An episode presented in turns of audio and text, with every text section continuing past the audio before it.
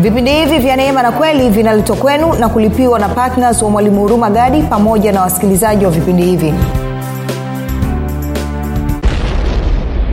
Sehemu yoyote katika maisha yako rafiki ambayo bado unapata una, una, una, una masumbufu na maangaiko una struggle imeshindwa kufanya vizuri ni kwa sababu kuna kweli ambayo hujaijua kwa hiyo badala ya kufunga badala ya kuzurura kutoka kwenye mkutano mmoja kwenda kwenye mkutano mwingine kwenye kwenye mtumishi mmoja kwenda mtumishi mwingine labda wakati mwingine ingia kwenye maombi mwambie mungu eneo hili hapa naonekana napata shida napata changamoto. Na nafahamu sijapata uhuru kwa sababu bwana yesu alisema uhuru unakuja kwa mimi kuijua kweli. Kwao naomba kupitia roho mtakatifu nionyeshe hiyo kweli ambayo sijaijua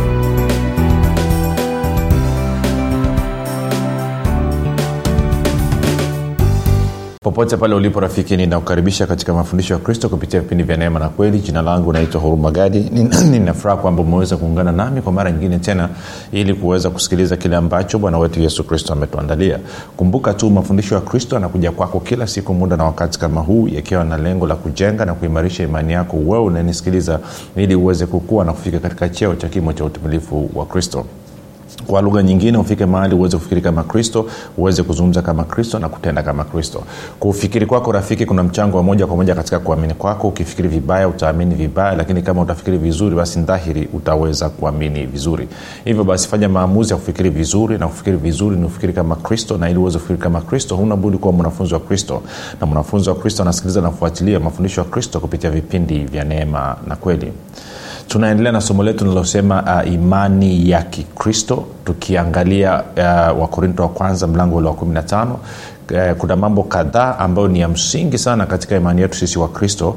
Na kwa maana hiyo uh, tumekuwa tukianza kuchambua hichi ni kipindi chetu cha tatu na kwa maana hiyo leo tutaendelea kugusia jana ilikuwa tumeanza kuzungumzia habari ya uhusiano kati ya habari njema pamoja na uokovu kwao leo tutaweka vizuri zaidi alafu kisha tutasonga mbele. Kumbuka tunapatikana katika youtube chanel yetu inaitwa mwalimu huruma gadi.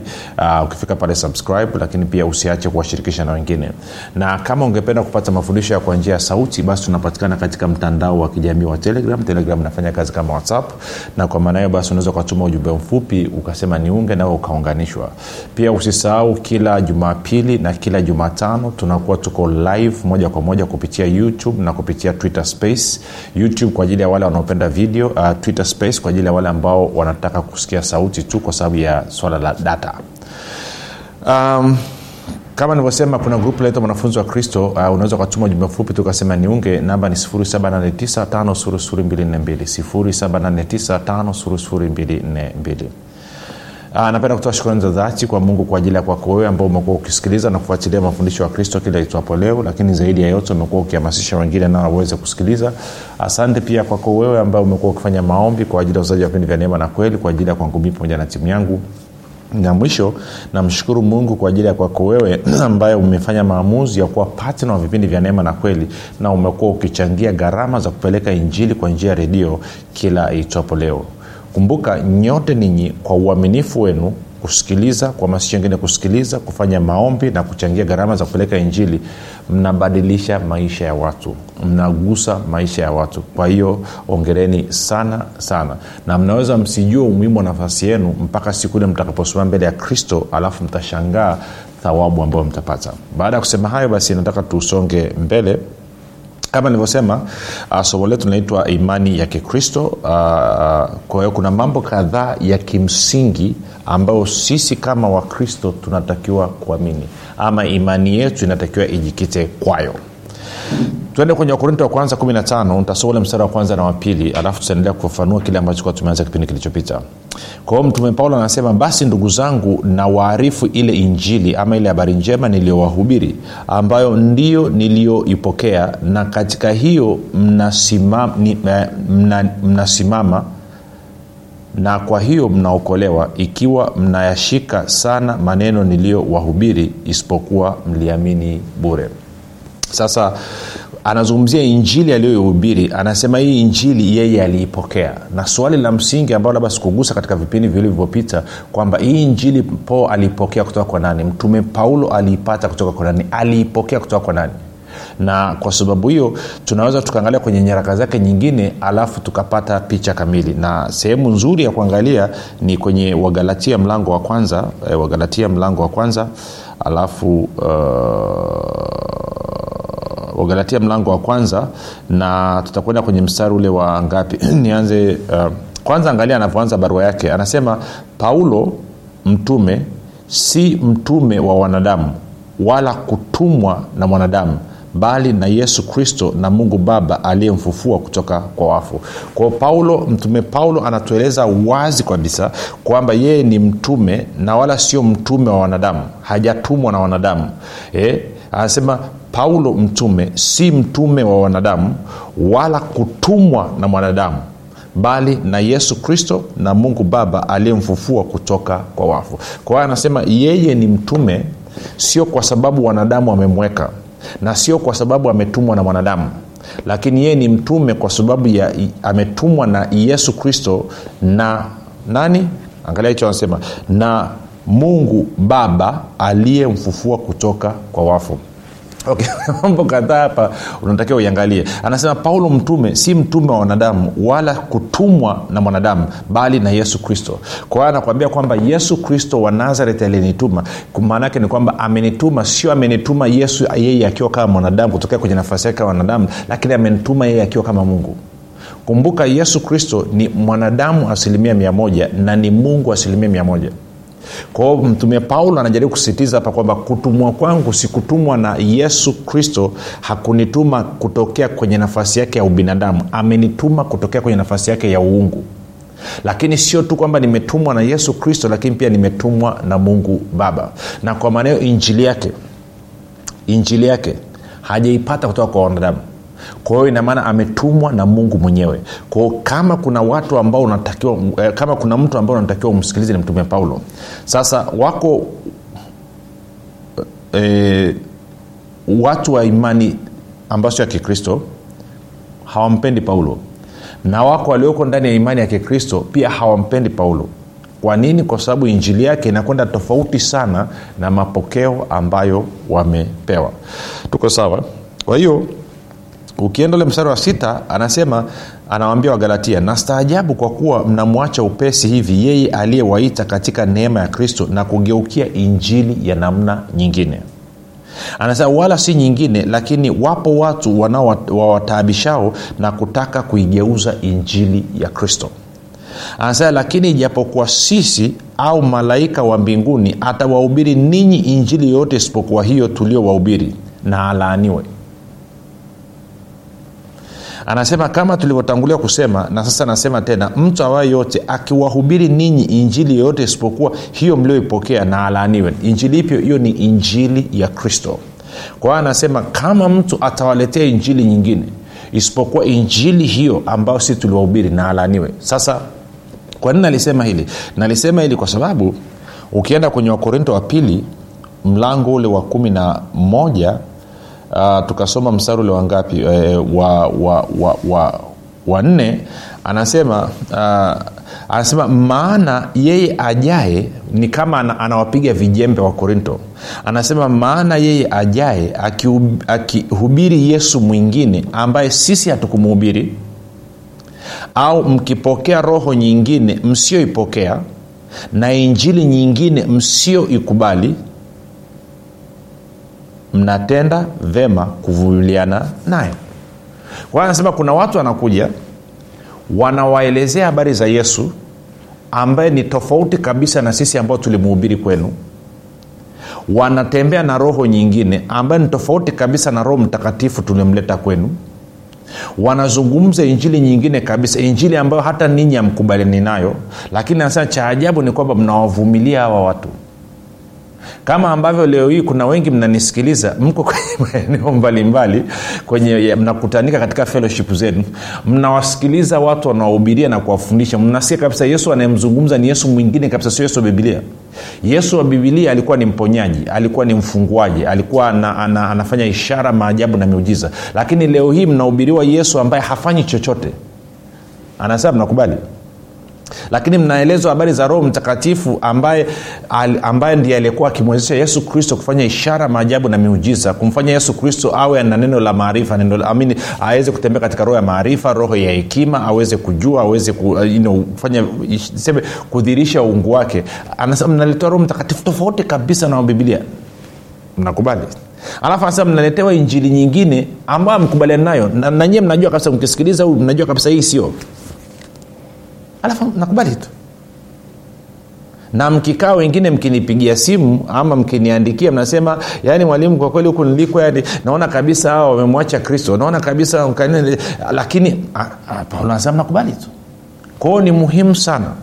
Kwenye waraka wa paulo kumbuka tu kwenye waraka wa kwanza wa paulo 15 ni muhimu sana kwamba anapozungumzia injili uelewa anazungumzia ni anazungumzia injili ya kristo. Kwa hiyo anasema basi ndugu zangu na waarifu ile injili niliyowahubiri ambayo ndio mliyoipokea. Na katika hiyo mnasimama. Kwa hiyo inamaana injili ambayo mtume paulo aliipokea kwa yesu kristo na kutoka kwa mungu baba ndio injili ambayo aliwaletea kanisa la korinto na kanisa la korinto wakapokea na kuamua kusimama na kutia mizizi ndani yake hiyo ndio injili ambayo aliwaeleza. Sasa wewe mwenyewe unaweza ukawa shahidi. Mimi sijui unapoabudu ama unaposali na wala sina tatizo na unapoabudu au unaposali lakini nataka utafakari kitu kimoja. Hebu niambie hapo ambapo unaabudu una, una, una, una unatafakari ama unakutana kwenye fellowship nashirikishana neno hebu niambie ni kwa kiwango gani kila mtu anaposimama kuhubiri au kufundisha. Anazungumza habari za yesu kristo. Anakufundisha habari za yesu kristo na kile alichokifanya.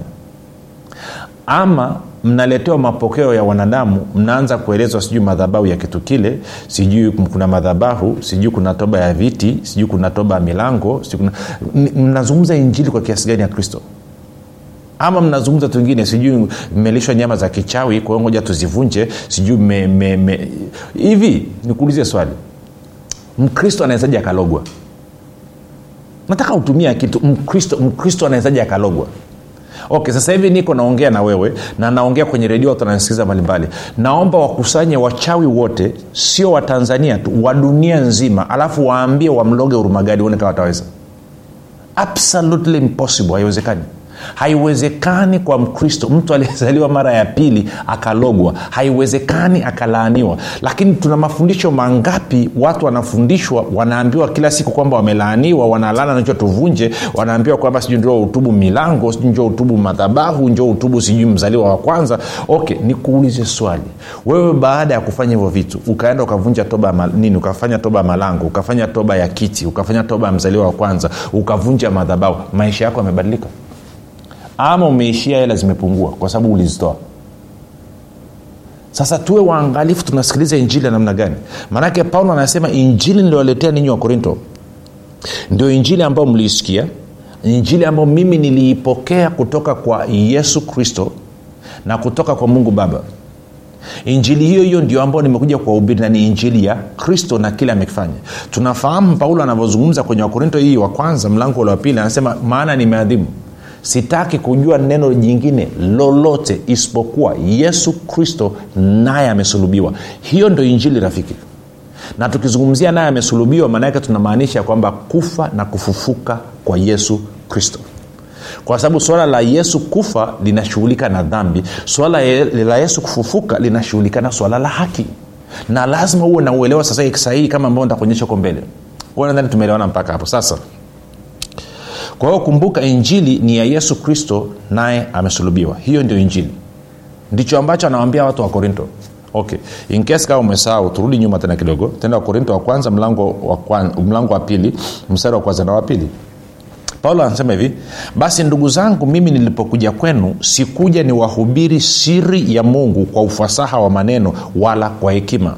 Anasema maana naliazimu nisijue neno lolote kwenu ila yesu kristo naye amesulubiwa. Kwa hiyo inamaana injili ya mtume paulo ambayo aliipokea kwa yesu kristo kama mungu wake na ambayo aliipokea kwa mungu baba anasema imejikita katika habari njema inayomuhusu yesu kristo na kusulubiwa kwake nimepozi kidogo ili itumbukie nimenyamaa kidogo ili itumbukie. Hapo ndipo ambapo alijikita.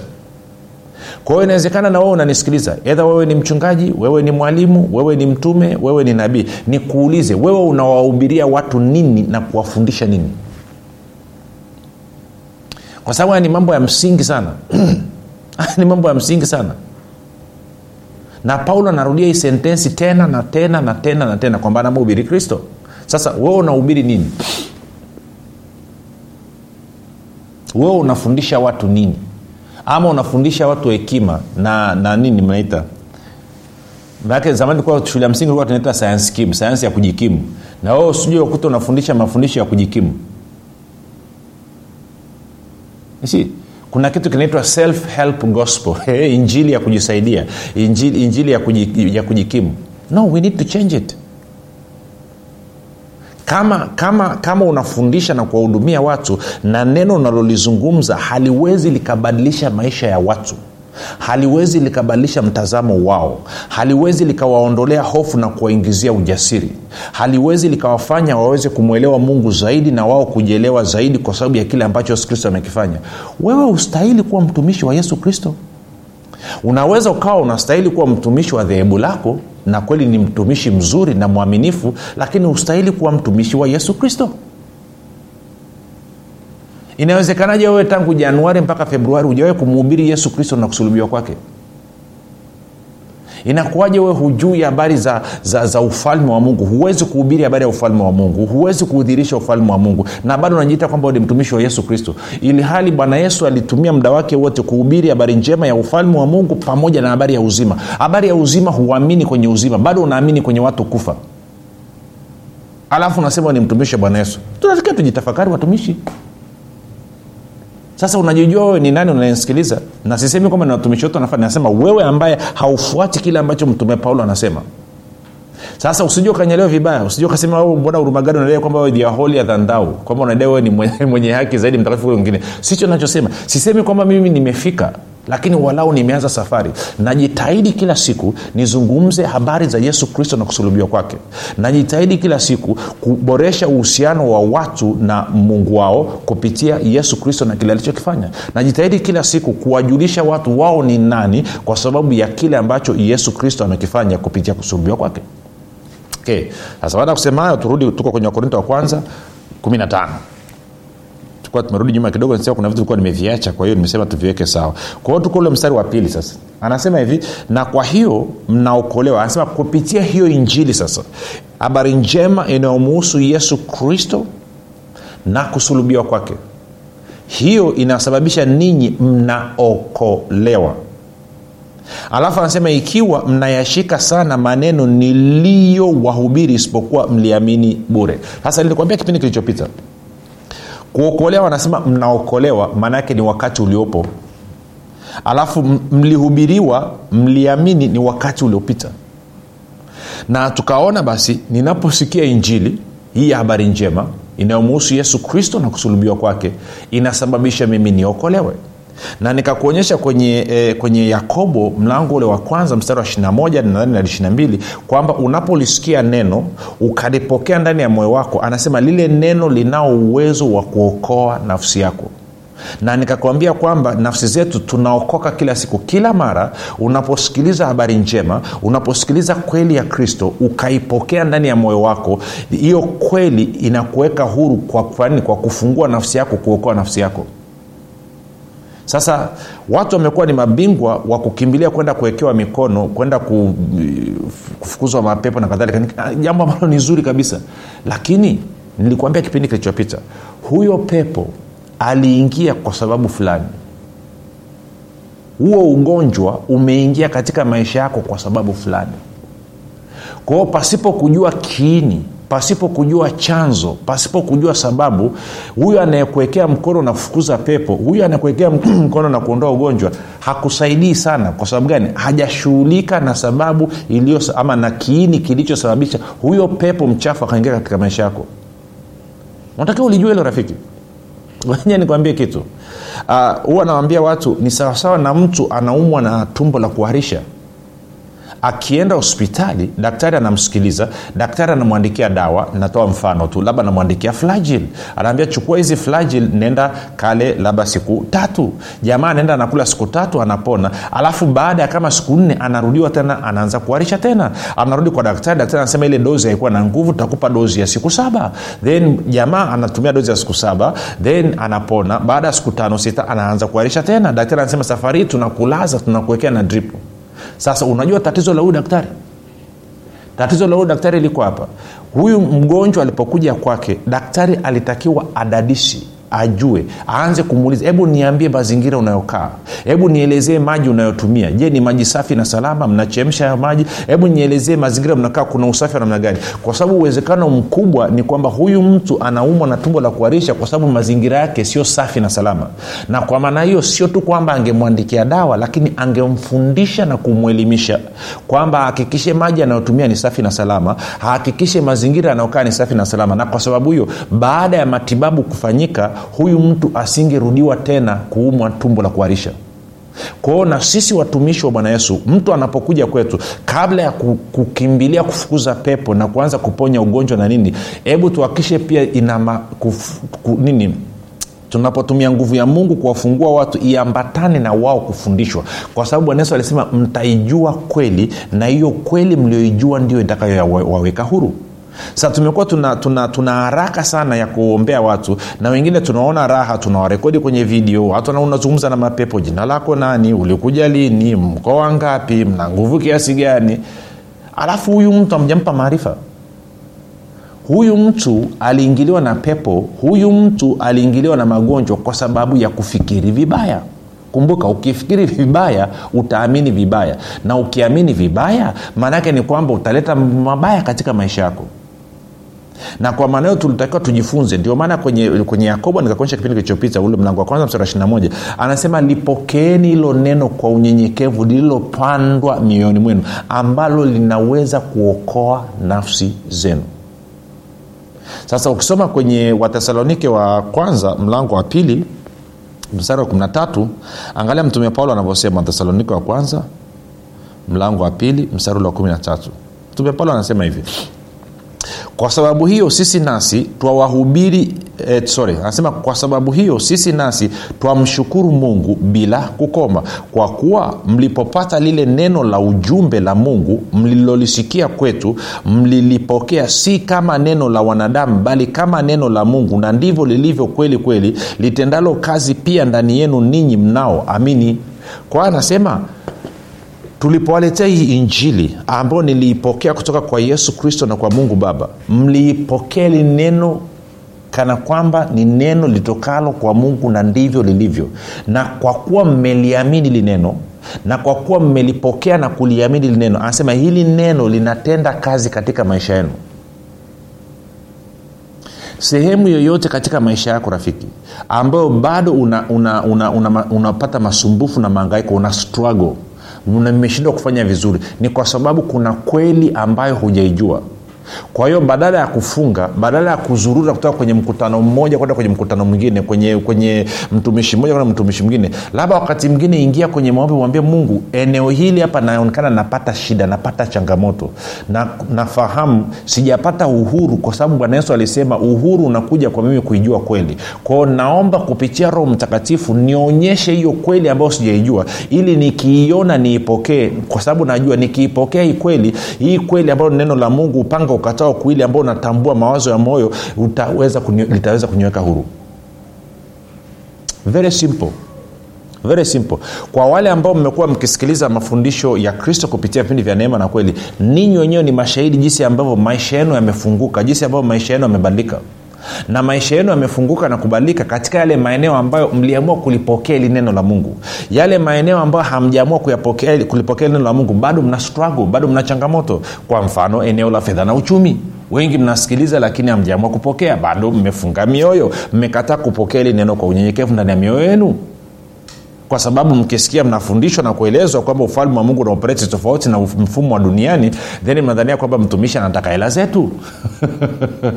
Na kwaneo mmekuwa mabaili? Na kwa sababu ya ubaili bado mna struggle. Lakini light ungemwambia roho mtakatifu kwenye eneo la fedha na uchumi mimi napata changamoto kila siku niko kwenye ukosefu na upungufu ni kwa sababu kuna kweli ambayo sijaijua.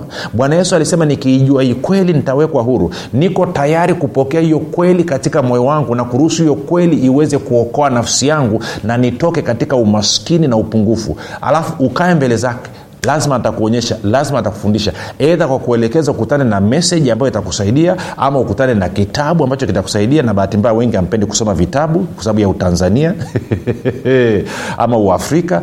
Lakini lazima kuna namna ambavyo atakuelekeza. Na utakapopokea hilo neno utakapopokea hiyo habari njema ndani ya moyo wako ukairuhusu ifanye kazi. Guess what? Unaingia kwenye uhuru wa wana wa mungu na uhuru wa kwanza ni kumpokea yesu kristo kuwa bwana mwokozi wa maisha yako. Kwa kama hujapata nafasi ya kufanya hivyo fanya maombi yafuatayo. Sema bwana yesu ninaamini kuwa wewe ni mwana wa mungu. Ulikufa msalabani ukaondoa dhambi zangu zote. Kisha ukafufuka na kunifanya mimi kuwa mwenye haki. Nakiri kwa kinywa changu ya kuwa wewe ni bwana. Asante kwa kunipokea katika uhusiano wako na mungu baba mimi sasa ni mwana wa mungu. Rafiki kwa hayo maombi mafupi kabisa nakupa ongera karibu katika familia ya mungu. Basi tukutane kesho muda na wakati kama huu. Jina langu naitwa huruma gadi. Nakumbuka yesu ni kristo na bwana. Watu wengi sana hawajui kwamba maisha mazuri ama mabaya yanatokana na maneno yao kufanikiwa ama kushindwa kunatokana na maneno yao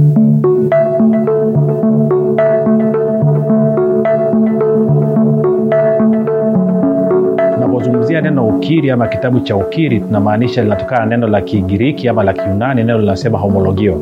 Homologio maana yake ni kusema katika hali ya kukubaliana. Hivyo tunavyozungumzia ukiri katika mtazamo muktadha wa bibilia maana yake ni kwamba tunazungumza habari ya mwanadamu ama mtu kuzungumza katika hali ya kukubaliana na kile ambacho mungu anasema. Ni vigumu sana kupata matokeo ya maombi kama hauna ukiri sahihi kwa sababu usipokuwa na ukiri sahihi ukiri ambao unaendana na ufahamu sahihi majibu ya maombi yako hayawezi kutokea kila mtu ambaye ana changamoto katika maisha yake sasa hivi ni kwa sababu ya kinywa chake. Maneno yako ni kama umeme. Umeme ukiutumia vizuri utakupa faida. Utapika utapasi nguo utawasha ya condition utachaji simu na kadhalika na kadhalika. Lakini umeme huo huo ukikosea ukaukamata vibaya utakuua. Kwao maneno nayo ukijua namna ya kushirikiana nao na kuyatumia yatakupa maisha mazuri hapa duniani. Lakini usipojua namna ya kushirikiana nao na kuyatumia kwa faida yako maanake ni kwamba maisha yako atajua matatizo kitabu cha nguvu ya ukiri kinatuelewesha kwamba tuanze kuishi yale maisha halisi ambayo mungu ameyakusudia katika maisha yetu kwa hiyo unapolichukua neno la mungu ile nguvu sasa ambacho kile mungu amekikusudia kinaanza kudhihirika katika damu na nyama katika mwili wako na hakika unakuwa mzima na mimi nimekishuhudia hicho hata nyumbani kwangu. Mtoto wangu alikuwa anaamka na kutapika anaumwa kila leo. Lakini baada ya kuanza kuwakirisha watoto kwamba mnakitakiwa kukiri positive kukiri kile ambacho mungu amekisema kwamba wewe ni mzima huumwi mpaka leo magonjwa ndani ya nyumba yangu hakuna tena kwa sababu ya kile ambacho mungu amekisema. Kila mtu ambaye anataka kubadilisha maisha yake atapata kitabu hichi cha nguvu ya ukili lakini zaidi ya yote kwa sisi ambao tuko mijini sisi ambao tumebarikiwa sisi ambao tumefanikiwa tutawasaidia wale walioko vijijini ambao hawana uwezo wa kupata vitabu hivi kwa kuwachangia na kuwanunulia hawa watu vitabu vile. Kwa hiyo mimi na wewe tuna fursa tuna nafasi adimu ya kuweza kuleta mabadiliko katika maisha ya watu